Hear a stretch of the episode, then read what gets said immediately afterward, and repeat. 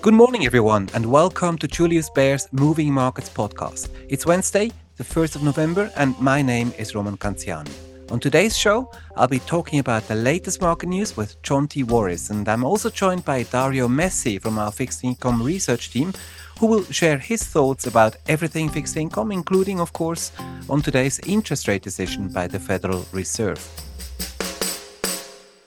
But let's start uh, with the market news. Good morning, Jonti Good morning, Roman.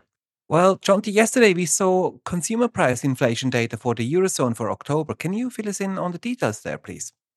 Yes, that's right. Um, Euro area inflation fell sharply again in October. So it would seem that the European Central Bank's uh, rate hikes are doing their job.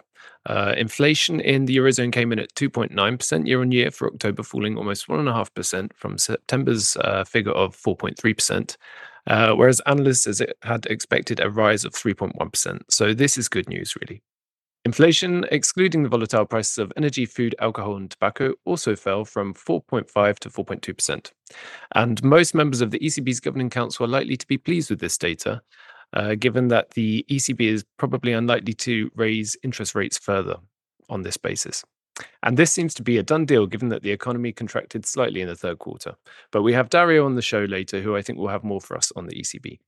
Absolutely. Well, and staying on the data front, uh, there was data out of the US yesterday where we saw a rise in US employment costs uh, that was rather unexpected. And also US consumer confidence data. So, can you tell us more about that, please? Sure. Let's perhaps start with the US consumer confidence data, which dropped to a five month low in October, which dragged down pessimism around business conditions and worries about high prices and the political situation in the US. The conference board's index fell from an upwardly revised 104.3 in September to 102.6 in October. While economists' expectations of recession have steadily decreased given the remarkable resilience of the US economy and its labor market, Americans continue to be squeezed by higher prices. And you mentioned it before, we also saw data out yesterday which showed that US labor costs ex- accelerated unexpectedly in the third quarter, rising by 1.1% quarter on quarter and 4.3% year on year. So, what this shows us is that wages and salaries are rising in line with inflation, which is in turn positive for households and overall consumption.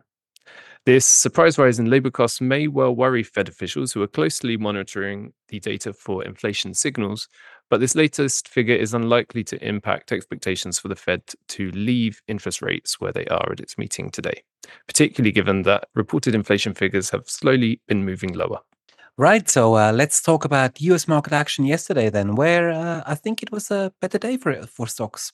Indeed, that's right. Uh, Wall Street's main indices ended yesterday's session with gains as investors looked ahead to the Fed's monetary policy update while they digested a mixed batch of earnings reports. The S&P 500 index closed up 0.6%, closed just shy of the 4,200 mark, with all of its 11 sectors ending the session in positive territory. And in US Treasuries, yields fell slightly, with the yield on the 10 year Treasury at 490 and the yield on the two year now at 507 when I checked a moment ago.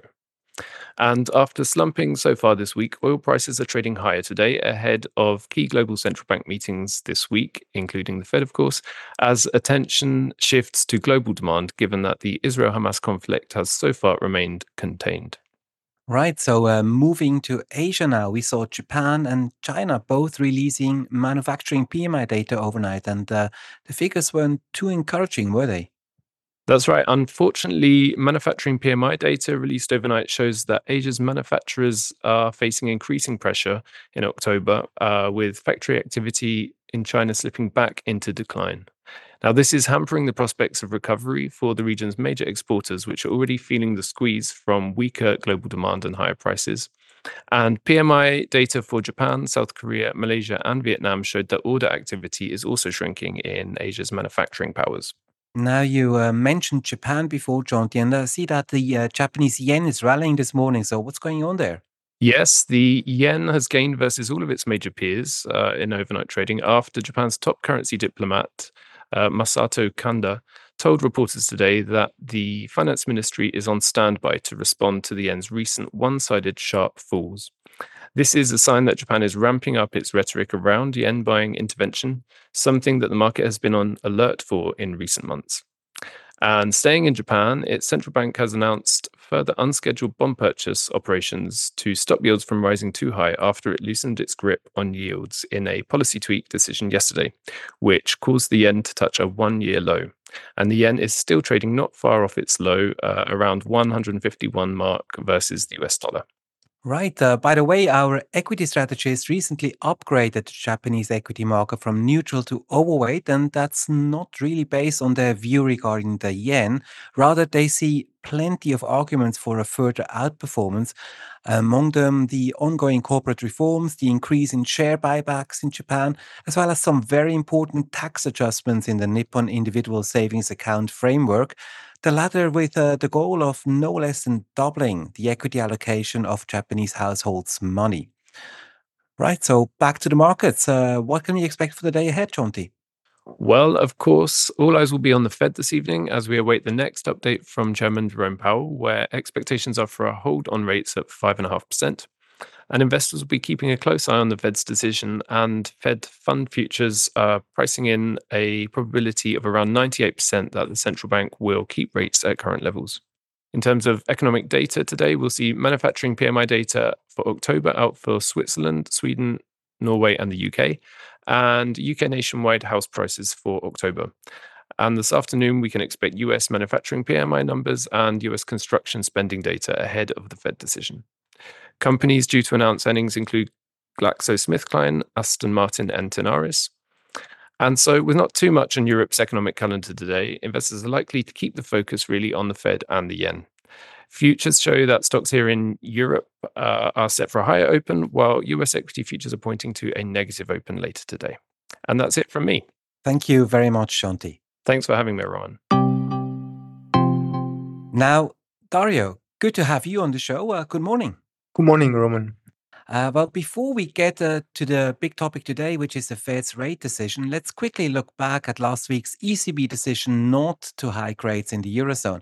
It was no surprise that the European Central Bank refrained from hiking its policy rate further, but uh, it com- communicated that uh, before further taking further rate action, it wants to assess what impact the tightening has had so far.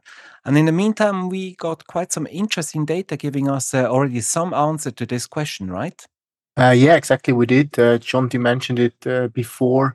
Uh, we got GDP data for the third quarter as well as uh, first estimates for the, the October inflation uh, in the Eurozone as a whole, but also in the single countries. Um, and yes, if, if you look at this data, then it uh, really points to a cooling economy with lower inflation. So uh, if you look at the details, the, the third quarter uh, stagnated by 0.1% compared to the previous quarter.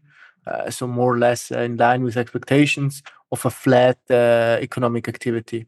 And also, if we look at um, the quarters before that we had, um, what we are seeing is basically unchanged uh, GDP over a 12 months horizon. Um, and what our economists expect, they expect uh, actually this trend to continue. So for the last quarter as well, more or less flattish, and then also the beginning of uh, next year. Uh, interesting, it's also that uh, it's cooling, but it's not as bad as uh, some survey indicators would suggest. Um, and then uh, also very important, uh, obviously on the inflation side, uh, we we really see the effect of such a cooling in aggregate demand. So um, we had for the eurozone the first estimate for October on a year-on-year basis now at 2.9%. I mean, just remember, it, it, was only a year ago when exactly for this reading we had uh, over 10%. Um, we have to admit, though, that uh, energy and also food prices helped uh, quite a bit here with the sharp move lower this time. And it's likely that uh, we don't get this uh, kind of help in the short term uh, just again. So, this means the pause from the ECB is justified. And beyond this, we might really have finally seen rates peaking in the Eurozone, correct? Yeah, absolutely. Jonti mentioned it exactly before. He said the council will be pleased by this. And this is exactly what we also think. Uh, it's a, a, decrease in aggregate demand, uh, economic activity lower, weak credit dynamics, now also inflation prints. Uh, this is exactly what the ECB wanted to achieve um, because this is also what ultimately continues to bring down uh, these inflation readings. So yes, in our view, uh, this data should increase uh, actually the conviction that um, the ECB is done at the, the current levels. Right. So now to the Fed. Well, the elephant in the room today, I believe. Uh, we heard uh, from Jonti that there's no change expected as well there. Does this mean we also saw peak rates in the US? Uh, yes, uh, any change to, to interest rate policy today would be quite a surprise uh, by the Fed. Uh, I think it was also quite clearly communicated by the Fed beforehand. Uh, the, the November meeting is is not the meeting to do the big changes now. And also, when you look at, at the Bloomberg screen this morning, uh, this is also what the market expects. Basically, zero probability for a, for a hike today. Um, now, you asked, does this mean we are at peak rates in the US as well? We at least believe so. But um, what the market is telling us here, it's not so clear as it is for the ECB. Uh, in fact, we still have a 25% probability for hike in December. Um, and yeah, I mean, we also have to admit there there is quite some difference between uh, the eurozone and the US. Um, this can easily be explained then also by the the diverging uh, macro backdrop. Uh, the US economy is still very robust and, and shows much less signs of of uh, interest rate related weakness. Um, but in our view, this is also already reflected in, in policy rates already now. Uh, the Fed fund is at uh, five and a quarter to five and a half percent. This is over one percent higher than um, the relevant rate in the eurozone. So again, to your question, it seems uh, less clear here, at least slightly less clear. But yes, we think the Fed is also done hiking. Um, will definitely be interesting to, to watch out for any guidance today at the press conference. Thank you very much for your insights, Dario. Thank you, Roman, for inviting me. So, that's all for today. Thank you again to my guests this morning, and uh, thank you all for tuning in. If you enjoyed today's show, don't forget to subscribe and please also leave us a review on whichever platform you like to listen on. We would love to hear your feedback. And do join us again tomorrow when Bernadette will be back and she'll be speaking to more of our colleagues, including our commodity specialists. Uh, so have a great day, everyone, and bye for now.